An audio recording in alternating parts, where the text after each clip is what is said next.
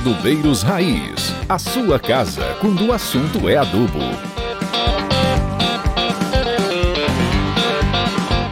E aí pessoal, hoje nesse episódio vamos abordar um tema importante para o agronegócio, o crédito. A nossa convidada Luana Carvalho tem mais de 17 anos de experiência na área financeira e administrativa, formada em administração de empresa, tem MBA em gestão financeira, controladoria pela FGV e gestão agronegócio pela IBMEC. Hoje ela reside em Goiânia e lidera uma área de crédito da Agrix do Brasil. O objetivo central da nossa conversa é aquela famosa análise de crédito, na visão do distribuidor, da revenda, que é um grande canal de consumo de fertilizantes, né? E Luana, seja bem-vinda ao podcast Adubeiros Raiz, mais uma mulher aqui representando o agro. E como você começou a sua história em Balsas, hoje mora em Goiânia, dá uma abordagem para nós aí, como foi essa trajetória até aqui? Oi Felipe, oi Jefferson. Primeiramente eu quero agradecer a vocês pelo convite e dizer que para mim é uma honra estar aqui no canal de vocês dos Adubeiros Raiz, tá? Então, só para corrigir um pouquinho a entrada aí, hoje eu não estou liderando a área de crédito, participei dela por muitos anos, mas hoje, senão meu colega vai ficar com ciúmes, tá? Hoje é liderada pelo Henrique, mas eu participei há um bom tempo nesse projeto na área, hoje eu estou atuando na área financeira, tá? Então, eu vou me apresentar um pouquinho, falar da minha trajetória aí no agro durante esses 17 anos aí. Para mim, falar do agro é assim, algo incrível, muito bom. Foi onde eu escolhi iniciar a minha trajetória, né, a minha carreira profissional. E nela eu tenho sido muito feliz, apesar de ser uma área muito desafiadora, principalmente quando a gente fala de crédito nessa área, né? Então, assim, poder contribuir com a melhoria e o desenvolvimento do país é um dever de todo mundo, né? E no nosso mundo agro isso é muito possível, independente da função ou do cargo que a gente ocupa. Então, falando um pouquinho da minha trajetória, eu iniciei em Balsas, em 2001, no mundo agro. Balsas é uma região de fronteira agrícola. Lá eu pude conhecer na prática o mundo agro, né, as áreas de plantio de soja, milho, algodão, arroz, cana-de-açúcar, sorgo, milheto, enfim. Entender aí de todas as tecnologias que avançaram e ainda vem avançando ao longo dos últimos anos. E depois desses longos anos aí em Balsas, eu fui morar em São Luís. Em São Luís eu tive o prazer e a oportunidade de participar de um projeto de trabalhar aí na empresa da fábrica de fertilizantes, que também foi algo muito desafiador. Lá foi onde eu tive o prazer, né, e o desafio de trabalhar desde a área de construção até a implementação do projeto, do processo fabril, enfim, contribuir com toda a parte administrativa, financeira, crédito, fiscal, e fazer a empresa rodar. Depois de alguns anos desse projeto, dessa joint venture, eu vim trabalhar em Goiânia, né, na área financeira, tive ali o desafio de fazer a fusão da área financeira do grupo, bem na entrada de novos acionistas, e em 2015 eu assumi o desafio aí do projeto de crédito e recebimento. E foi bem em 2015, meados de 2015, que eu iniciei. Logo em 2016, nós tivemos aí um grande desafio, né, que foi aquela grande quebra de safra, 15 e 16, acho que vocês devem lembrar bem disso. Nós tivemos uma dor muito grande, é algo difícil de falar naquela época, hoje já superamos toda a dor, né? Mas enfim, 15 e 16 teve uma grande quebra nos estados onde a empresa atuava, especialmente ali, falando de soja, né? Mapitobá, e onde a gente viu lá produtividade de 10, 15, 20 sacos de soja por hectares. E nesse ano, para fechar com chave de ouro, de ruim, ainda teve a quebra de safrinha nos estados de Mato Grosso e Goiás. Eu lembro disso. Lembra, né? Onde a gente viu produtividade de milho lá de 25, 30 sacos por hectare. Então, eu comecei no crédito bem nesse ano aí, ano bem difícil, que a gente teve que chorar muito com com muitos produtores, né, ano bem complicado, mas que era ano de oportunidades também, né? Tivemos aí um processo de implementações, novos conceitos para aquele novo mercado. E hoje, atualmente, eu tô atuando na área financeira. Legal, legal. Eu tô quietinho aqui, que o Felipe me cortou, não me apresentou aí para a turma. Faz parte. Mas eu tô aqui ouvindo. Luana, aí, você falou que quando saiu de Balsas foi para Goiânia, né? Goiânia é mais ou menos a capital do balsense, né? Todo balsense ama ir pra Goiânia. Nossa, pensa, vir para Goiânia é um sonho, né? É um sonho, eu falo isso porque eu já morei em Balsas, eu sei como que é, né? É verdade. Aqui, nós já moramos, né? É. Ah, você também, Felipe, morou em Balsas? Sim. Eu tive uma passagem aí por quase 3 anos. É bem diferente, mas é assim, aqui é a capital interiorana, né? Então remete muito ao acolhimento e assim ao povo maranhense, povo balsense, enfim. E aqui tem mais opções, né, de entretenimento, então esse é o lado bom. E daí, Luana, a gente pegando de novo aqui, ó, a nossa discussão, você já tem um bom tempo dentro da distribuição e entende como poucos aí a visão de crédito dentro desse segmento do agro aí. No teu ponto de vista, o produtor tem melhorado a gestão interna no negócio dele para ser mais merecedor de crédito, né? Porque o crédito é uma coisa que a gente ganha, uma coisa que a gente conquista, né? Como que você vê essa questão? Ah, Jefferson, com certeza. Eu vejo que tem havido, sim, por parte dos produtores rurais, uma profissionalização, uma atualização, digamos assim, um desenvolvimento muito grande nesse sentido, né? Então, assim, se a gente comparar 10, 5 anos atrás, a forma do método de concessão de crédito, da distribuição para o produtor rural, ele era, assim, de certa forma, informal, né? Eram algumas formalizações muito mais conversadas, sem muitos critérios de análise, enfim, aquela parte toda de entender, de fato, a área que você está financiando, se é aquela que está na matrícula, não tinha muito disso, sabe? Hoje a gente vê uma profissionalização muito maior. O produtor não tinha muito hábito, há uns anos atrás, né, de entender sobre a parte documental, as partes de registros, cartórios, fluxo de caixa, a gestão financeira dele como um todo, né? A parte do produtor rural era muito mais de campo, muito mais estratégica naquela época. Ela era muito voltada ao seguinte: o meu custo, e o custo, quando se fala naquela época, né, de concessão do crédito, para o produtor rural, aquela conta de pão rapidinho, de papel de pão, né? Era o seguinte: agroquímicos, semente e fertilizantes. Então, se eu tenho uma composição de custo lá, para a minha lavoura, de 35 sacos por hectares, e a minha média produtiva final é 50 sacos, está me sobrando aí 15 sacos. 15 sacos para mim cumprir minhas despesas operacionais e meu lucro. Mas a gente sabe que a conta não é bem essa, né?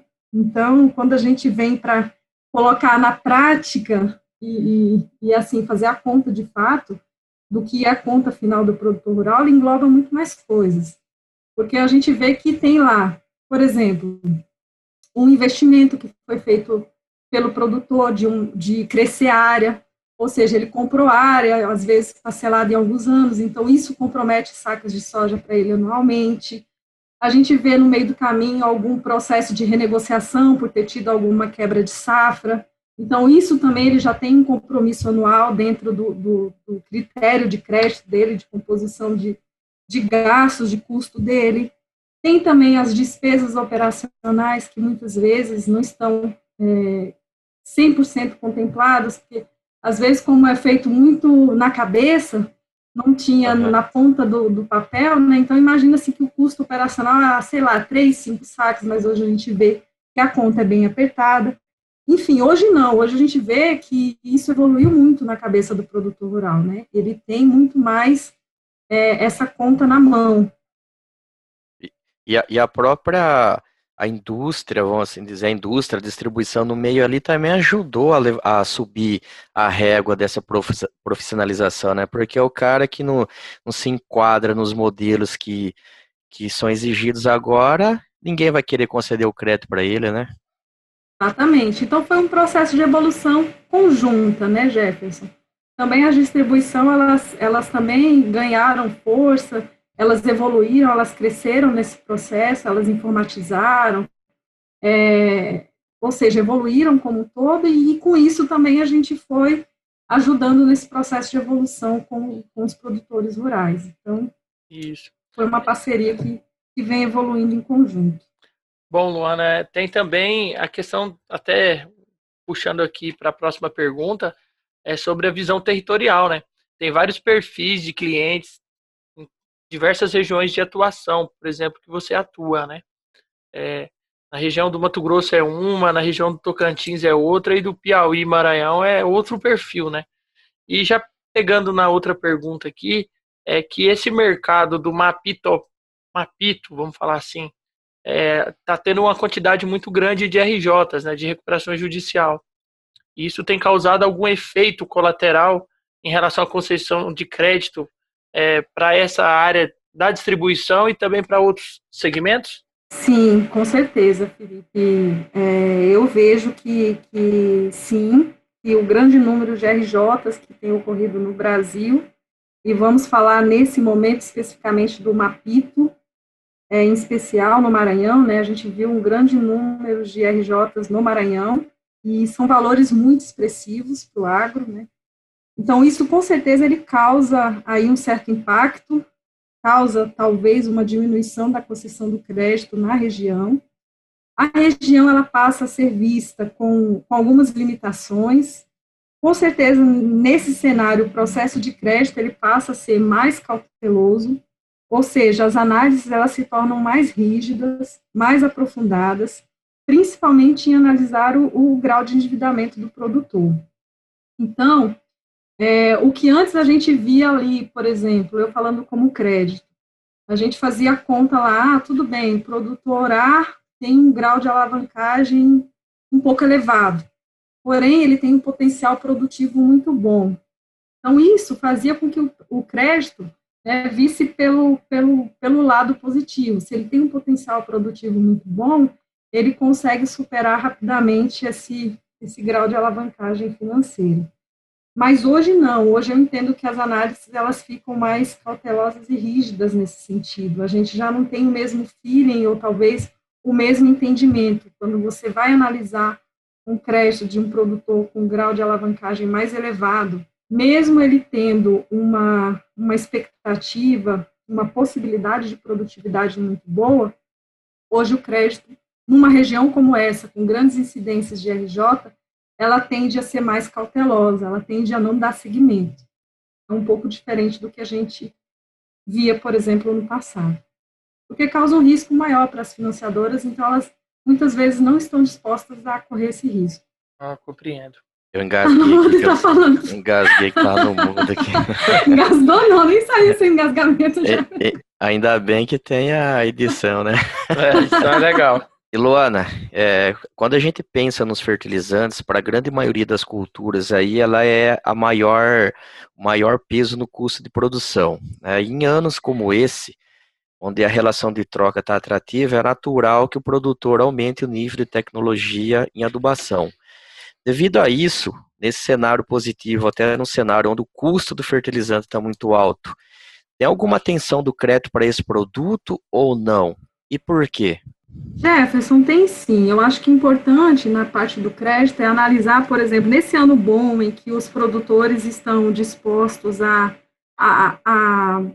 investir em tecnologias melhores, maiores, é bom, porque a gente entende que ele tem uma perspectiva de produtividade muito boa. Isso vai ajudar como um todo, né? Inclusive no bom pagamento do crédito concedido. A nossa preocupação maior sempre deve estar em quando vem anos ruins, né? Anos ruins que o produtor muitas vezes quer economizar o máximo que pode e aí já não faz muitas vezes o investimento que deveria fazer e isso pode ocasionar um problema maior. Então, a gente tem que estar atento sim, até porque é um crédito relevante dentro do contexto total, quando a gente analisa o crédito do produtor. Então, é importante, assim, que sempre mantenha a aplicação adequada, a quantidade adequada, a tecnologia adequada, para que ele possa ter uma boa produtividade e, com isso, honrar seus compromissos. Eu não sei se você é desse tempo, Luana. Quando eu comecei lá atrás, tinha uma conversa assim, fulano está tentando pegar o crédito no Banco do Brasil, ou no Banco X. Aí falava assim, Mas ele já pagou adubo? Porque para conseguir o custeio tem que estar com o adubo pago. Uhum. Né? Porque, tipo assim, se o cara livrou o adubo da frente do custo dele, o restante vinha fácil. Na época a semente não tinha um peso tão grande quanto tem hoje, né? Os químicos tinham bem mais.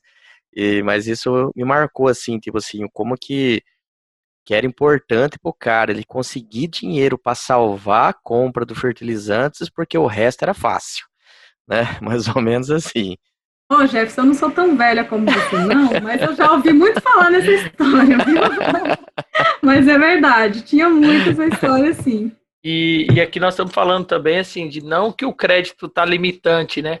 Vamos falar que o crédito hoje está sendo uma análise maior rigor, né?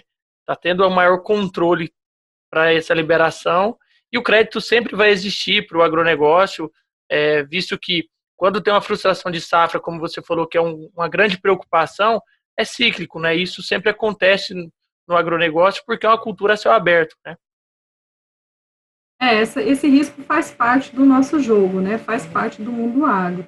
O que a gente tem que ser inteligente é em realmente superar esses momentos, né? E ser pé no chão, tá? Fazer as coisas direitinho, enfim. Mas o crédito ele é primordial, assim como o plantio do produtor é primordial para a gente, enfim, É uma via de duas mãos, né? Então, com certeza, o crédito ele sempre também vai ser necessário. E a empresa, ela está disposta a conceder crédito. É um papel importante para a empresa, né? Esse processo. Então, com certeza, hoje tem algumas limitações, está um pouco mais difícil. Não digamos difícil, mas está um pouco mais criteriosa. Por conta dessa abertura da RJ, e essa RJ ela causa muita insegurança para o financiador. Então, essa insegurança acaba, de certa forma, apertando um pouco mais aí os rigores em algumas situações. Mas, enfim, a concessão de crédito ela é um processo importante. E, com certeza, a empresa quer fazer com o produtor rural. E é tão importante, né, Luana, que se a gente pensar aí na concessão de crédito na ponta aí, se não fosse as empresas privadas, não há dúvida nenhuma que o agro não estaria no patamar que está hoje, né? Não tenha dúvida. Até porque o crédito que subsidiado aí pelos bancos, principalmente federais, eles são um percentual pequeno, né, Jefferson? A gente sabe o peso que tem financiar uma lavoura, o quanto o produtor precisa de um incentivo e de um apoio. Então, assim, esse apoio maior, esse financiamento maior, ele vem das distribuidoras, né, que seguram pesado aí nesse processo de financiamento. Entrando nesse ponto que vocês falaram sobre essas ferramentas de crédito, nós temos alguns movimentos regulatórios para isso, né? E que causam algumas vantagens e desvantagens, né? Por exemplo, a RJ que a gente falou, tende-se a mudar algumas regras para ela, né? Essa recuperação judicial. E também tem as criações de CPRs, que é a cédula do produtor rural, que veio a melhorar esse crédito trazido aí pelas empresas terceirizadas, né? E o que você pode falar um pouco mais aprofundado nesse assunto, que você tem conhecimento sobre esses movimentos regulatórios aí? Então, esses movimentos dos últimos meses, digamos assim, Felipe, eu não vou falar nem de vantagens e desvantagens, né? Eu vou plantar aqui algumas sementinhas quanto às opiniões que vêm sendo expostas aí sobre esse assunto no nosso mundo agro, especialmente nos últimos meses, né? Então, assim, hoje, o setor do agronegócio, tanto os produtores quanto as financiadoras de crédito, elas têm aguardado um posicionamento definitivo do STJ, né, do Superior Tribunal de Justiça, para entender sobre a questão da possibilidade da inclusão da CPR nos processos de recuperação judicial. Então, a CPR, ela é um dos principais instrumentos utilizados no levantamento de crédito, né, pelo produtor rural. Ele é um título do agronegócio que representa aí uma garantia de entrega futura de uma produção agrícola. Então, o produtor ele consegue vender uma mercadoria ainda não finalizada ou não existente e levantar um crédito sobre ela. Então, assim, a gente vê um assunto e uma espera incansável sobre isso, porque para nós, financiadores, a CPR ela é muito importante nesse processo de concessão de crédito. Hoje, na opinião dos advogados, o que eles dizem, né? Se o STJ confirmar a possibilidade de inclusão das dívidas, de todas as dívidas do produtor rural, inclusive a CPR, essa mecânica do instrumento, que é a CPR, estará em risco, porque eles entendem que não existiria certeza de uma mercadoria agrícola realmente a ser entregue, ou seja, isso traria uma certa vulnerabilidade e uma insegurança para quem está concedendo o crédito. Sem dúvida, isso daí seria um peso terrível, né, para o setor como um todo, mas eu não gosto nem de emitir opinião o que eu acho de quem está analisando isso. Bem mas, polêmico, enfim, né, Jefferson? Porque assim, tem o lado dos produtores, né? Os produtores do agronegócio, eles defendem a possibilidade da inclusão do título, porque eles entendem que tem um pretexto aí de segurança jurídica e protege contra as crises econômicas que houver. Só que aí tem o outro lado, as financiadoras, né, que são as distribuidoras, que alertam que se houver essa inclusão da CPR numa recuperação judicial, ela pode acabar com a segurança do título. E aí, com isso, trazendo essa insegurança no mercado das financiadoras, o que vai acontecer? As taxas de juros no momento de concessão de crédito, elas vão ficar mais caras. Então, isso vai pesar também no bolso do produtor rural na hora de conceder o crédito pelas financiadoras. Luana, e também eu cheguei a trabalhar numa empresa que fazia crédito direto, né, de fertilizantes, que é um peso maior que a gente já comentou aqui, né? E não conseguia fazer CPR devido aos valores ser muito altos, tinha esse risco do produtor não cumprir ou dar uma frustração de safra e acabar trazendo prejuízo para dentro da companhia, né? Então, eu optava por fazer, por exemplo, alienação fiduciária. E o alienação fiduciária é um caso que fica de fora da RJ, né? Que você já pega, você está alienando um bem, que seja uma área, para a empresa financiadora, né? Isso é uma segurança maior. Só que isso são poucos que têm essa opção, né? Quando traz uma CPR, começar uma CPR tá dentro de uma RJ, por exemplo, é igual você falou, os juros vão aumentar, o risco vai aumentar e talvez essa atividade passa a ser, não ser tão interessante como é hoje esse financiamento direto com CPR, né? É exatamente isso, Felipe. E assim, o que é mais assim ainda gera mais incertezas também é que hoje tem a questão da alienação, que ela teoricamente ela está fora da RJ, só que já existe casos em que é confirmado que o bem, por exemplo, que ele deu em alienação fiduciária, ele é essencial ao negócio. Quando entende-se que o bem é essencial ao negócio, aí, em algumas situações, conseguiram tirar essa alienação, derrubar essa alienação que estava como uma garantia certa para a financiadora. Então, assim, é um tema que tem sido muito polêmico e assim, tem várias opiniões sobre o assunto. E ele, hoje, não tem ao certo um direcionamento, né? Tem essas medidas aí que estão sendo trabalhadas para que realmente nos dê uma segurança tanto para a parte dos produtores rurais, quanto também das financiadoras. Tem que ser algo que fique bom para os dois, né? E aí, assim, Luana, como você falou, poucos meses atrás, quando isso daí estava no epicentro das discussões do agro aí, muitos se falavam, principalmente que a região aqui do Mapito talvez seria uma das mais afetadas, porque ainda é uma região de abertura, né, o pessoal ainda demanda muito crédito para rodar as operações, isso, aquilo, e que o financiador lá, o dono do dinheiro, ele tendo R$1 milhão para colocar na ponta, ele iria escolher, por exemplo, o Mato Grosso, que é uma região mais estável, né, do que o Mapito. Ou se viesse para o Mapito, ele ia querer um juro, um valor maior no dinheiro dele para ele colocar aqui, né? Mas independente de todo esse problema que tem acontecido aí, você é uma pessoa que bota fé nesse nosso ramo aqui?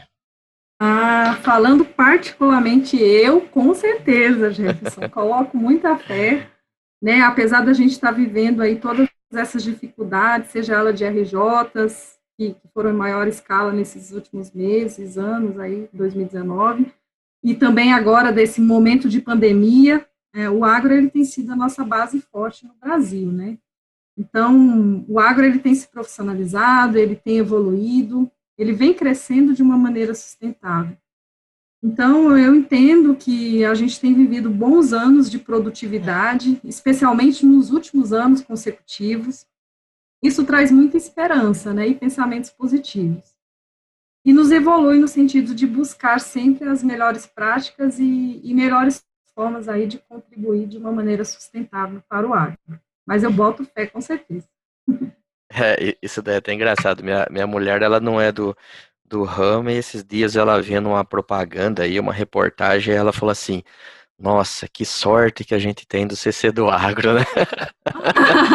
Hoje dá um conforto para nós, né, Guilherme? Tá. Estamos inseridos no mercado correto. Exatamente, nem sempre foi assim, né? Éramos o patinho feio lá e hoje é a cereja do bolo.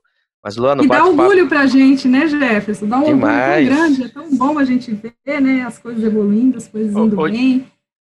Ô, Jefferson, isso aí é a palavra da minha mãe também, quando ela vai falar, não, meu filho trabalha no agronegócio e tal. Que coisa boa. Luana, foi muito legal ter aqui, né, foi um bate-papo muito esclarecedor, a gente trouxe alguns pontos que você abordou com muita maestria aí. E eu deixo aqui meu muito obrigado por você estar aqui de fora do tempo da tua família aí, dividindo o tempo com a gente aqui, com o pessoal do Adubeiros Raiz. E mais uma vez, meu obrigadão aqui de coração. Obrigada, Jefferson, Felipe. Eu que agradeço. Fiquei muito feliz pelo convite. E com certeza aí vamos agora iniciar aí uma nova safra, né? Vamos iniciar uma nova safra 2021 e espero que seja espetacular para a gente no próximo ano, com muita esperança. E muito obrigada aí pelo convite, tá bom? Show de bola, Luana. Obrigado você aí e a todo mundo que está nos ouvindo. Não esqueça lá de seguir a gente, Adubeiros Raiz, no Instagram, escutar nas plataformas aí do Spotify e do podcast no Apple Podcast. Valeu, galera. Valeu, abraço. Adubeiros Raiz, a sua casa quando o assunto é adubo.